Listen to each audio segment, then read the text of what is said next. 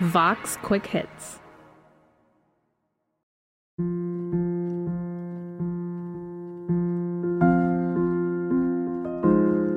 I'm Alana Okun, deputy editor at The Goods by Vox, and this is the best money I've ever spent.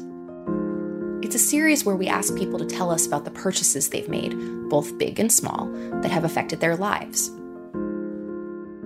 This week, we have a story from writer Deepa Lakshmin about spending $29 on tickets to a concert she did not wind up attending. Here's Deepa.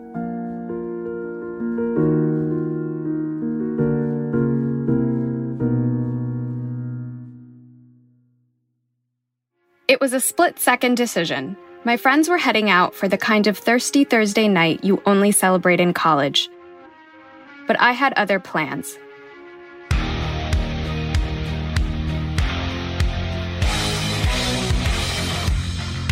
This is The Pretty Reckless.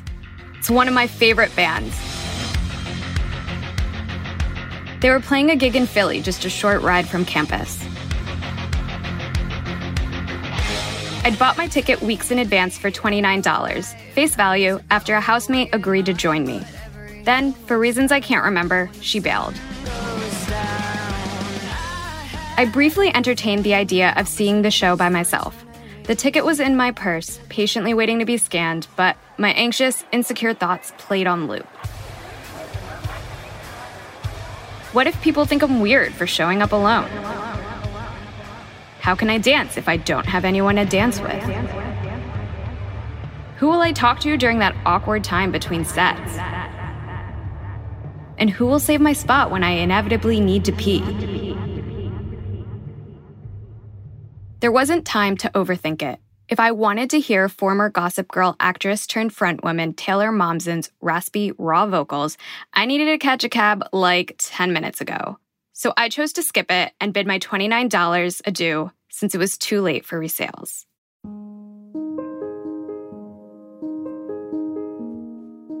I was too chicken to attend my dream concert solo. The next day, I woke up regretting everything. And I promised myself, never again. College now feels forever ago, but I'll always remember that morning's disappointment crystal clear. I missed out on something I loved because I was afraid of what people would think of me. Which should surprise absolutely nobody because I grew up making a lot of decisions based on fear. I took the classes I was supposed to take in order to get into the type of college I thought I had to attend. My freshman and sophomore years, I prioritized courses that put me on the conveyor belt to a stable career. Pursuing what really set my heart on fire, writing, wasn't an option at first because uncertainty terrified me more than a buttoned up desk job did. That panic gradually quieted down as I got older, so I could finally start chipping away at the walls of my comfort zone. The next time The Pretty Reckless toured through Philly in November 2013, I kept my promise to myself and walked into the venue alone. Standing in the back to attract the least amount of attention, I screamed along the songs I'd been obsessed with since I was 17.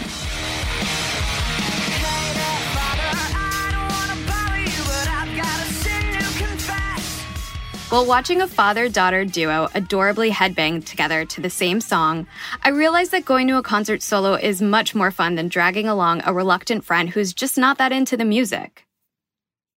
But even once I'd survived and thrived at a handful of shows by myself, I still did everything in my power to secure a plus one. I'd wait around for friends to commit to a concert, or I'd buy an extra ticket as a security blanket and hope to find someone closer to the date. Financially, it was a lose lose situation because I was either losing cash reselling tickets or spending too much at the last minute. Over the years, I learned to ask myself do I personally want to see this performance? Am I excited to commit my time and money to this artist? If so, I immediately select one ticket on Ticketmaster or StubHub's drop down menu and block it off on my calendar. I'm going, no matter what. This switched the conversation from, will literally anybody go to this show with me, to, I'm going. Let me know if you want to come too. I was once that kid who begged her parents to drive her to music festivals, and now that I live in New York, I'm lucky enough to be minutes away from iconic venues. I saw Panic at the Disco, Taylor Swift, Lorde, Halsey, Kesha, and Carly Rae Jepsen. Live music makes my heart happy, so I save up and allow myself to splurge on it.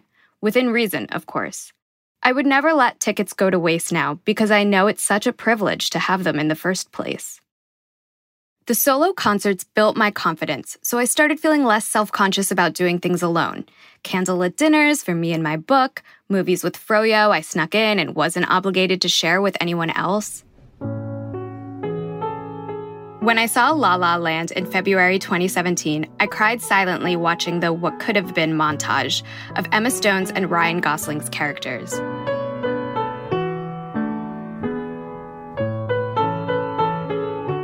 I glanced around the theater and noticed the strangers I was sharing armrests with were also teary eyed. When I mentioned this offhand to a boy I was seeing at the time, he said, I would have gone with you if you'd asked me. Truthfully, I hadn't thought to invite him, and looking back, I don't think the movie would have resonated as strongly if he had been there.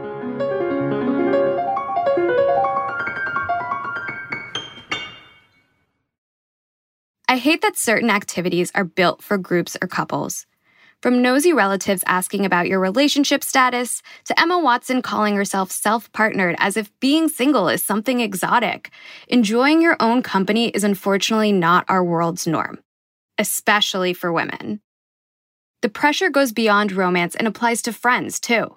What if you don't have anyone to do the thing with? Or what if the person you want to do the thing with doesn't want to or can't go with you? Does that mean you shouldn't do it at all? Getting comfortable with being uncomfortable means more to me than just a few concerts. I'm coming much closer to the life I want to live almost a decade after discarding that $29 ticket in college.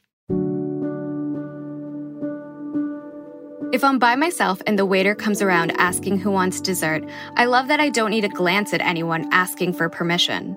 Me, myself, and I want dessert. Your biggest slice of chocolate cake, no extra spoons, please and thank you. I challenge myself to approach crossroads big and small by picking the path that scares me just a little bit, leading me to decisions that are fueled by possibility rather than complacency.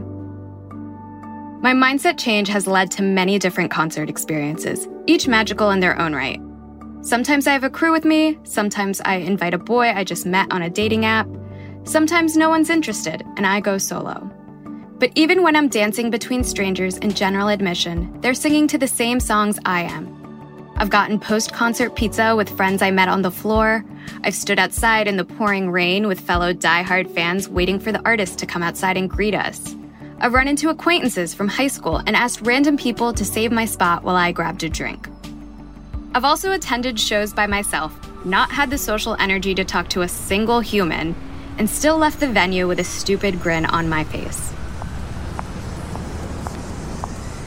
I walk home with my headphones in, bopping along to the exact record I just heard live. You make me wanna die.